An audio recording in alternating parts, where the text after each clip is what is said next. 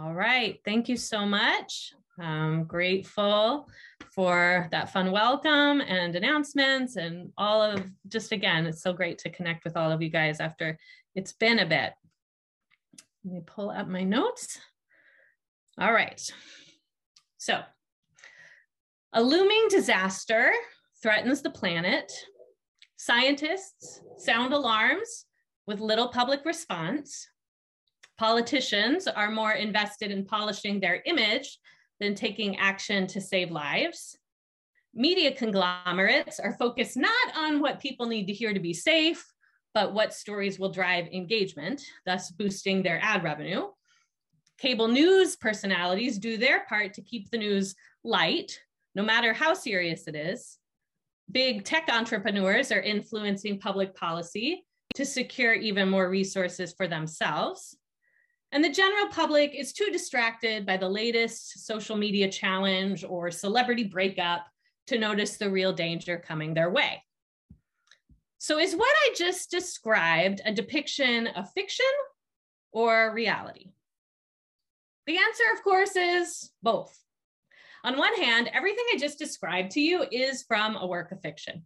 These are all plot points in the film that recently came out through Netflix, which a few of us gathered to discuss last week. Maybe more of you have seen. Um, don't look up. It's a dark comedic satire telling the story of a climate related disaster. In this case, a planet killing comet discovered that's hurtling straight towards Earth. But though the plot points and characters themselves are fictional, they ring with an eerie kind of truth because to at least some degree, many would argue that each of these things I've just described is in some way happening. The details might be different, the problems in the film might be a bit exaggerated, but the resonance is real. So much so that the audience is often caught watching the film, not quite sure whether they should laugh or cry. It might be a comedy, but the dark realities this film depicts are at times so disturbingly true, it's hard to laugh at them.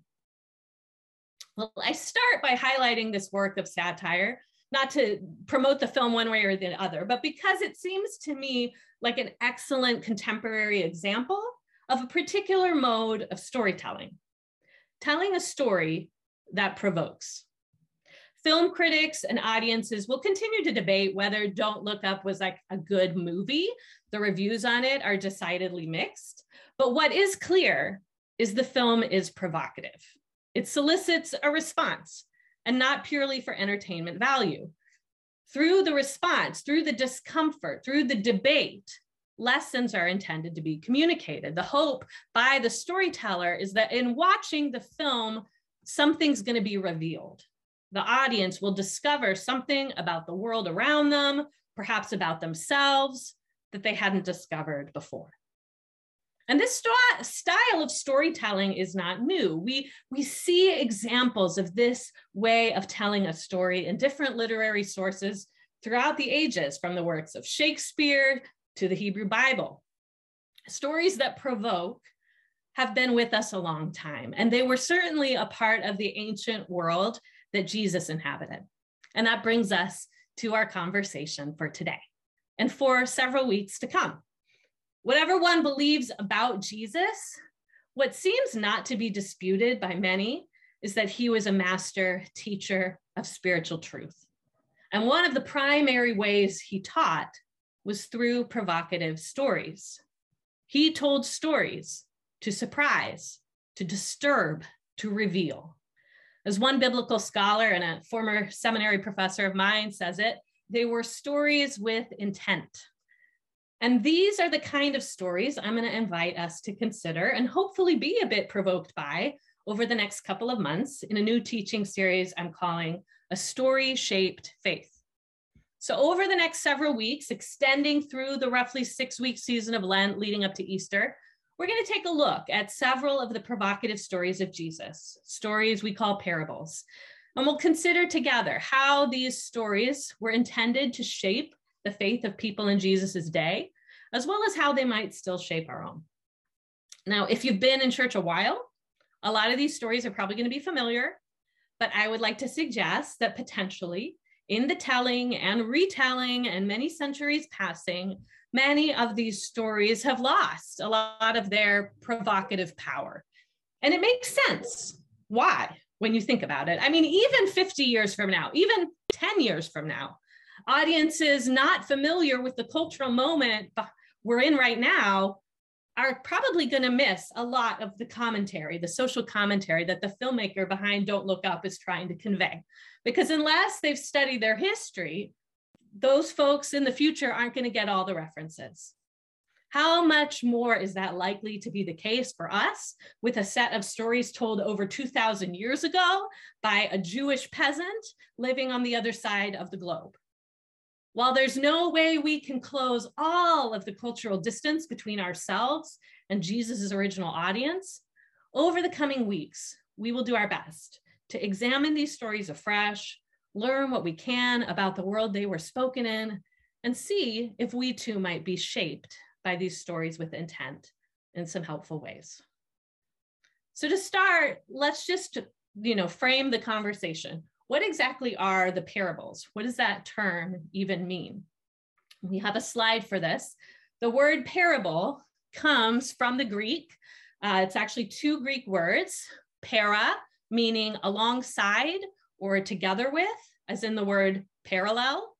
And then there's the word balo, which means to throw. So a parable, to quite literally, is a story that throws alongside.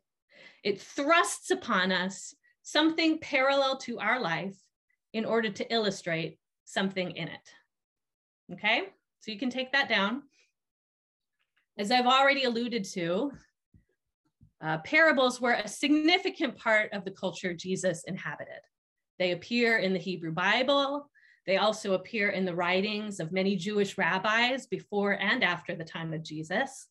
Jesus was not alone in his usage of parables but he definitely like really perfected the art form like he definitely really embraced it and did it well he certainly used parables in powerful ways that made a significant impact on his audience three of the four gospel writers matthew mark and luke record a number of these parables um, in their account of jesus's life and teaching and through these records these parable stories have continued to impact audiences through the millennia since. So today, as we start the series, we're going to take a brief look at one of these parables as recorded by Mark. And this story seems like a good place to start a conversation on the parables, as it seems to be used by each of those gospel writers to frame Jesus's using, using of parables for his audience. It's featured first among the parables in all three gospels that it appears. And it seems to be kind of set up as a parable about parables.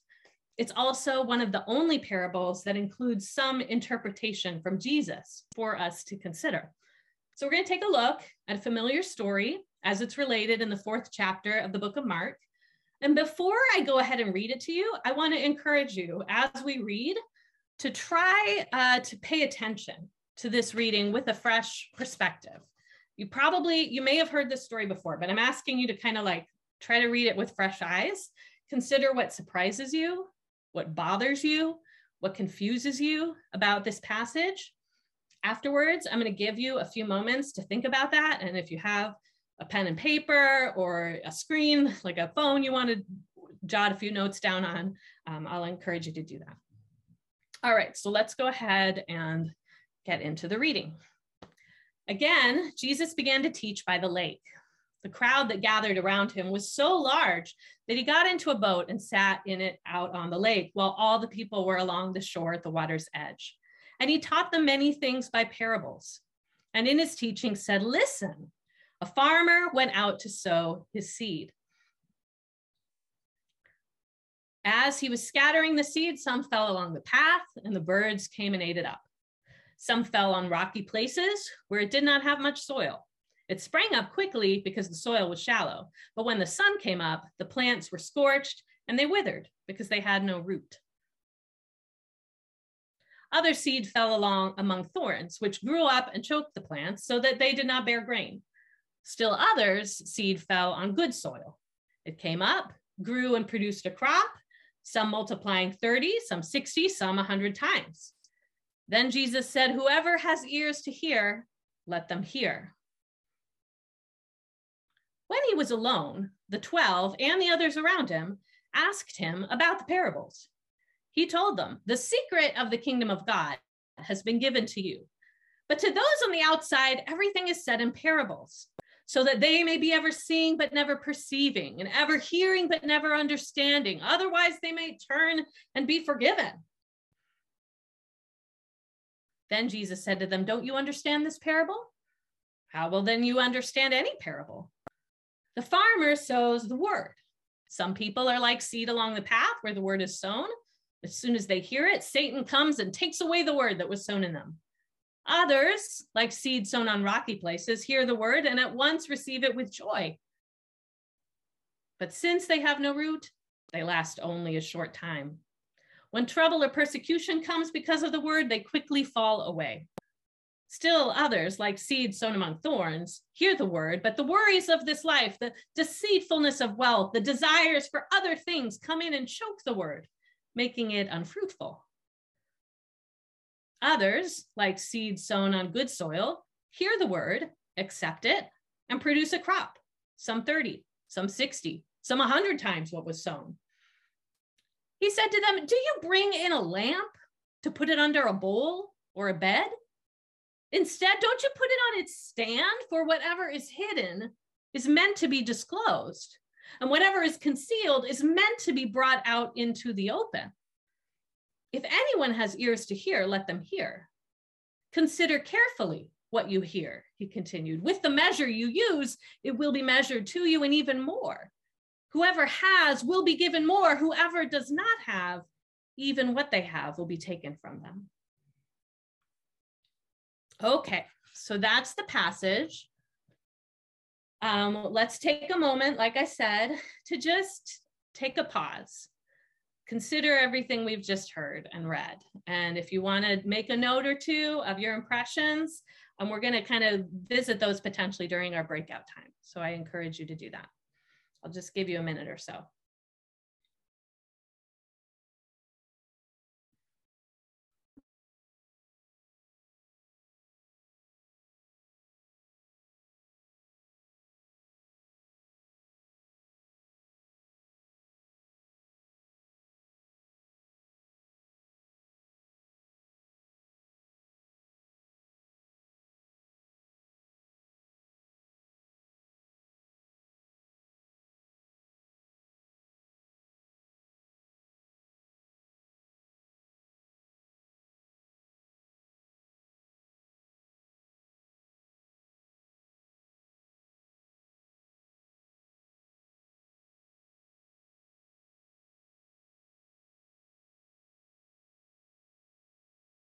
All right.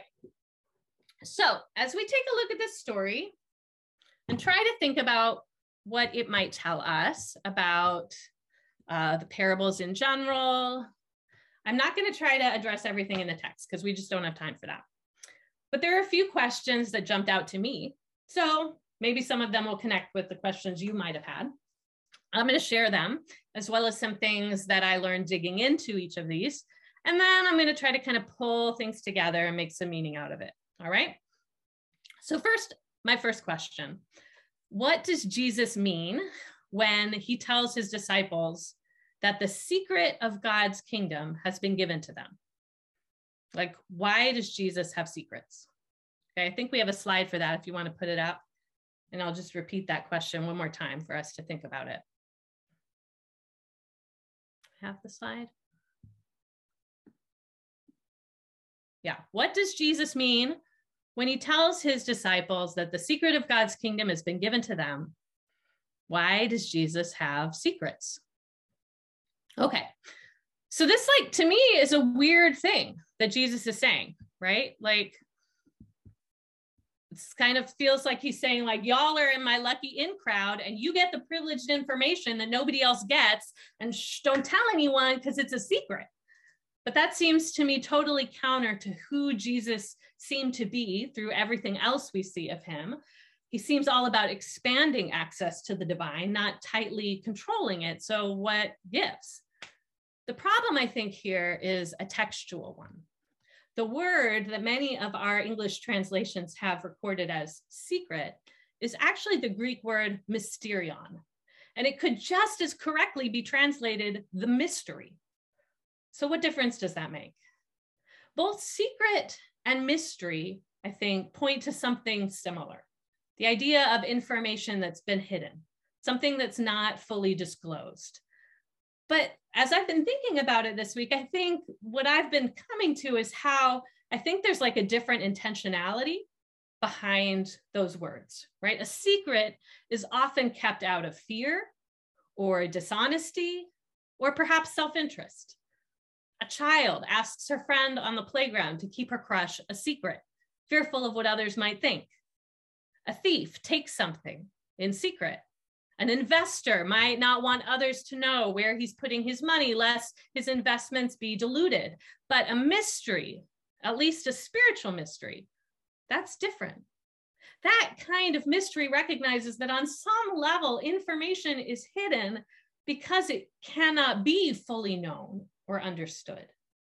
Sacred mystery, or what theologians Steven Boyer and Chris Hall call revelational mystery, isn't a puzzle to be solved like an Agatha Christie book or a secret to be divulged by reading someone's diary. It's more like an understanding to be pondered.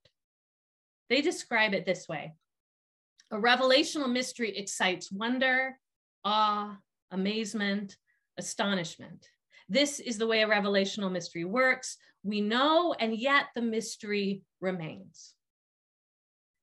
I don't think Jesus was confiding in the 12 or those gathered with him like some protected information that was for their ears only. I think here he's just naming that they are the ones who have received in some way, who've engaged sacred mystery, whatever that might mean. And that brings me to my next question. So, what about this quote that comes right after the mystery line? The next thing he says is that um, to those on the outside, everything is in parables. And then he shares this quote saying they, that they may be ever seeing, but never perceiving, ever hearing, but never understanding. Otherwise, they might turn and be forgiven. So, is Jesus really saying he doesn't want people to receive forgiveness? That seems weird, right? Well, here too, I think we can't really appreciate uh, what's being said if we don't appreciate the context Jesus is pointing to. So this quote comes from Isaiah chapter 6. It's spoken by God when the divine calls Isaiah as a prophet and encourages him to speak to God's people the warnings God is sending him to preach. Warnings intending to provoke change in the hearts and behaviors of God's people. At the time, the people were living unjustly, oppressing their neighbors, living in ways that grieved the heart of God. And Isaiah was called to speak this truth to people who didn't want to hear it. And also name that if they couldn't change their ways, things wouldn't go well for them. There would be consequences to their unwillingness to heed the words of the prophet. But even as God calls Isaiah, it's like God names to him that God anticipates that the people will be obstinate. Their hearts were becoming hardened, God was naming. And then, with what many scholars under, understand to be like clear sarcasm, God says, otherwise, they might turn and be healed, or in some translations, forgiven. So, this is to me like the frustration of a parent with a stubborn teenager, which I am getting into the season of life of understanding that sense of like, oh, yes, I'm such a cruel parent making you study. God forbid you do your homework and actually get into a good college. We wouldn't want that, would we? It's sarcasm. Of course, the divine desires the turning and healing of God's people. That is why God is sending the prophet. But the divine also understands people will make their own decisions, including at times reckless ones. Parents of teenagers understand that too. In ancient Israel, this text, Isaiah 6, had become an important moment in Israel's story. This text became emblematic for the truth that the prophet's call is often a lonely one. The prophet is often called to speak uncomfortable truths that won't be embraced by everyone who hears them.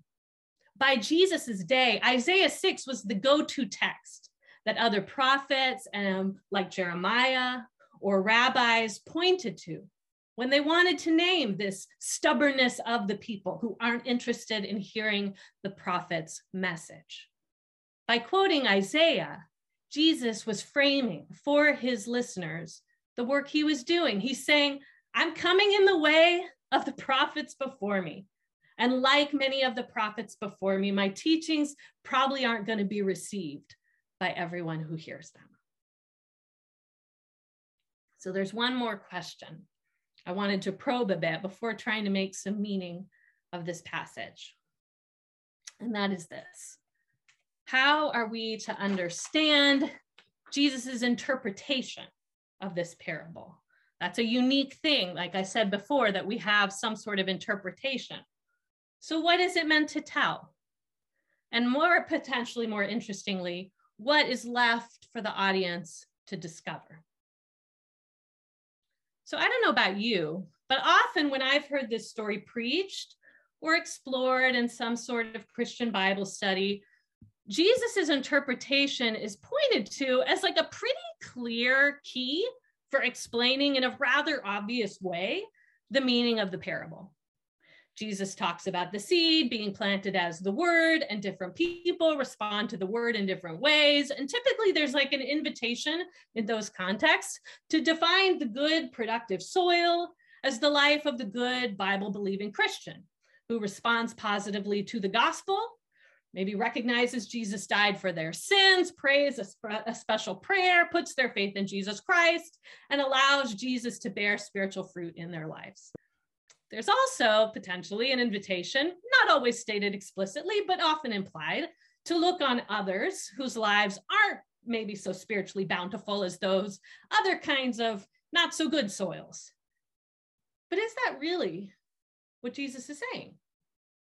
Is his interpretation that clear?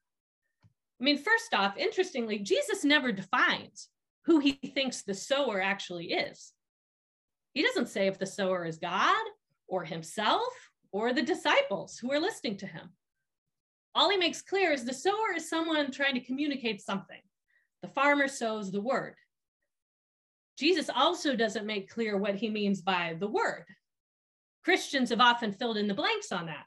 Well, he means a certain version of the gospel. He means Jesus himself. Jesus is the word of God. He means the Bible. But none of those are stated. And when you think about it, none of them really make sense in the context. Even the actual word word can be misleading. The Greek word Jesus is using here is logos. The farmer sows the logos. Now, logos refers to content. It doesn't refer to form. So in Greek, there was a word for a set of letters on a page. Like when you read a, what we would consider a word, you would talk about a lexis. That's the word for word in terms of form. There was also a word for a book or a, a set of writings um, on, on paper or in scroll, right? That was a biblion.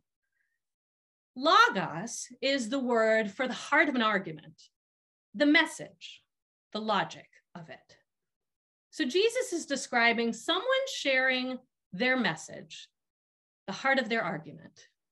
But who it is or exactly what that logos is isn't really explained. I think there's a reason Jesus isn't more explicit.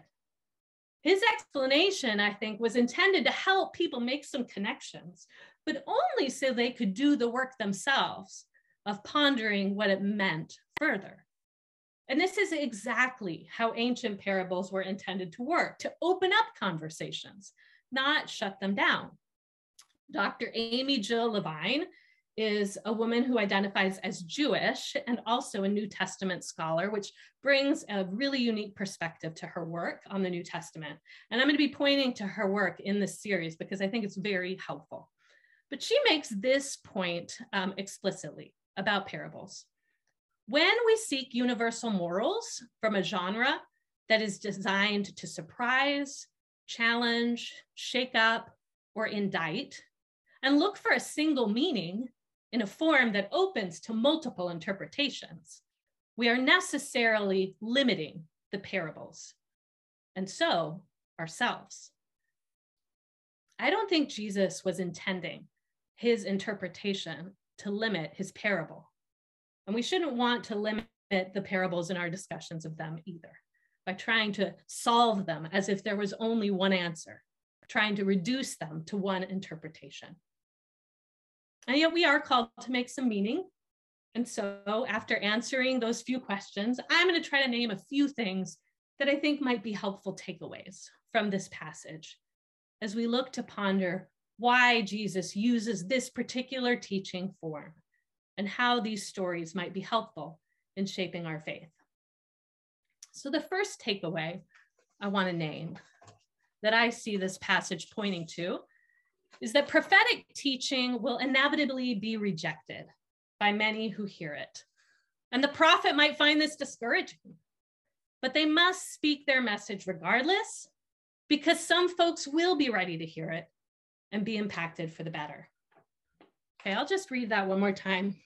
Prophetic teaching will inevitably be rejected by many who hear it. The prophet might find that discouraging, but they must speak their message regardless because some folks will be ready to hear it and be impacted for the better. It's interesting where this story appears in the narrative Mark is telling. The way he tells the story, this incident of Jesus teaching this parable comes early in his ministry, but it comes right after he's just received a visit from his family.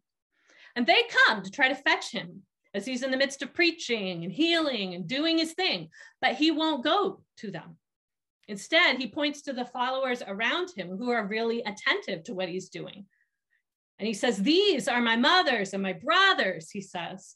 Clearly, Jesus is naming not everyone can appreciate the work he's come to do, the message he has to give. Even his own family doesn't seem to get it. But the fact that his family doesn't understand him isn't a reason to stop speaking what he's there to speak, nor is it a reason to cut them off. He can love folks, whether they can receive his message or not. And he can also stay faithful to the work of continuing to speak it. Now, on one level, it strikes me that this was a helpful way to frame what Jesus's listeners were seeing in their midst, as some folks were drawing close to Jesus, like these disciples, like these close followers, and others are growing frustrated with him.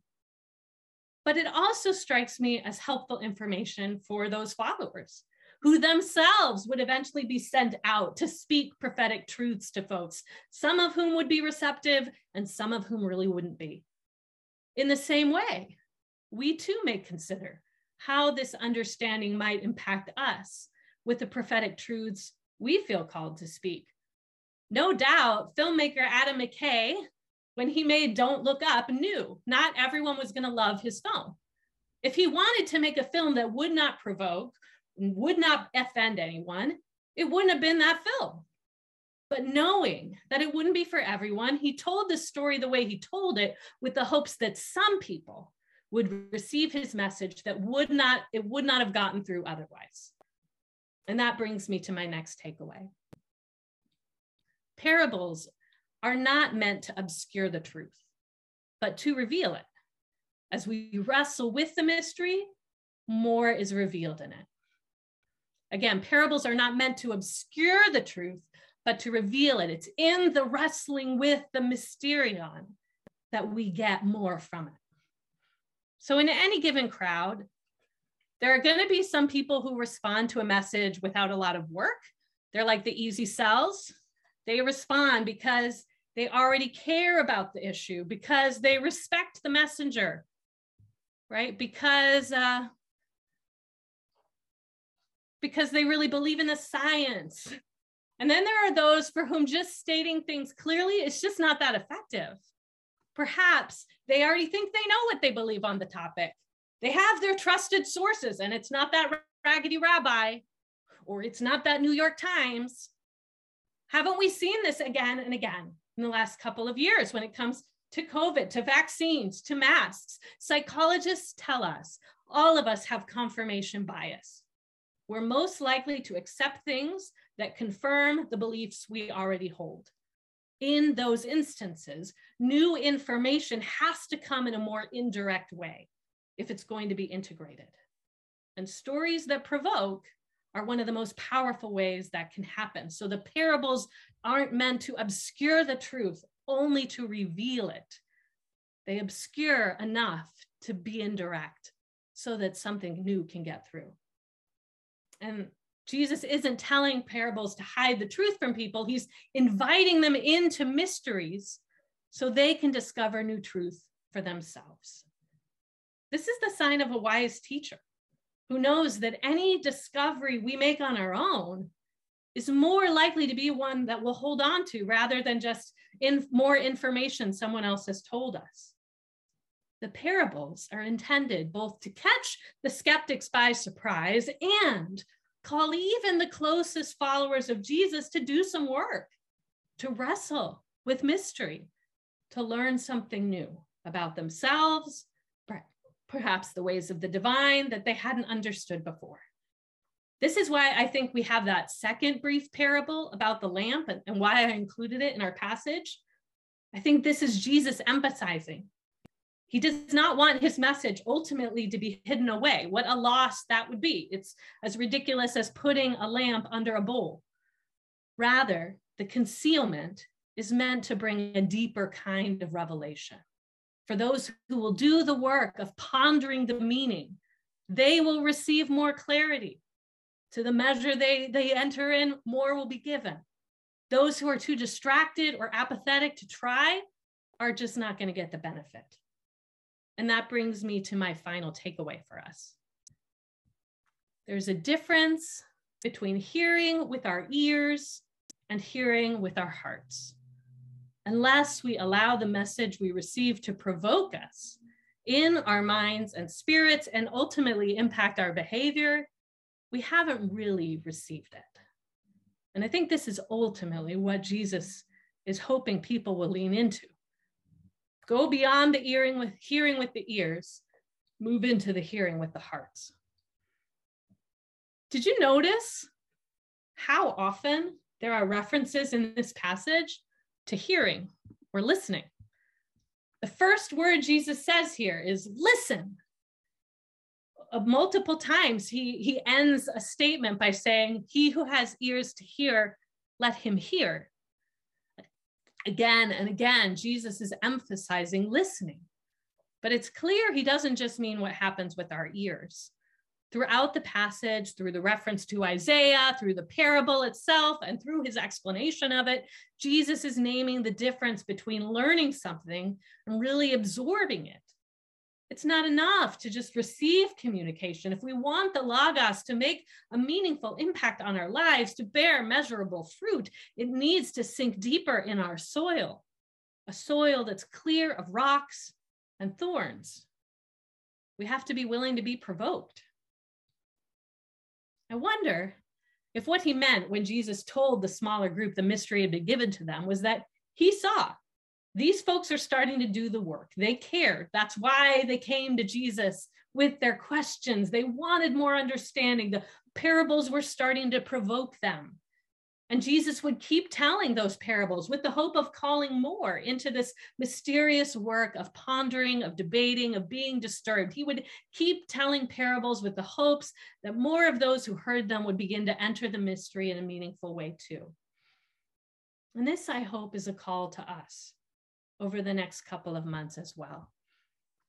I wonder how Jesus might feel about the reality today that his stories, which were meant to provoke, have been so domesticated by his followers through the millennia, usually at times tamed not to pull them into mystery, but to reduce them to simple morals that confirm the, the biases of those who interpret them. Don't worry, Christian, you're in church. That means you're the good soil. What if instead Jesus' followers asked one another, What message are you open to hearing today? What message might you reject or not be willing to think too deeply about if you heard it? What might it mean if a different perspective was disturbing to you? Would you let it sink in deep or would you just let it fall away? Friends, whatever our experiences have been of these parables in the past, I hope over the next several weeks, as we look at these stories of Jesus, we might encourage ourselves and one another not to settle for easy answers or simple, tried and true interpretations. May we let these stories work in us, something new. May we let them call us into deeper into divine mystery. May we even see meaningful change in the way we live as they work on us. And as all of that happens, may we and the spirit that sows into us rejoice in the bountiful harvest of new life that might blossom in our midst. May it be so. Amen. Amen. I'm going to pray for us along those lines, and then we're going to take some time to uh, to talk about all this together, and if that sounds good. All right. Hmm. Holy Spirit, I am grateful for the way that you have moved throughout the ages to speak truth in all the ways that people need to hear it. That you understand our obstinance and you also understand what can prick our hearts. You have uh, both confidence in our stubbornness that that exists, as well as confidence in our ability to be moved. And so, God, we uh, we name that we come recognizing that we have been obstinate at different times and that we may feel that today. But we also long to be shaped by your work in our midst. Would you be opening us to that shaping in new ways? Would that opening continue throughout this set of conversations we have in the weeks to come? And may we find harvest in our midst in ways that we weren't expecting. Amen.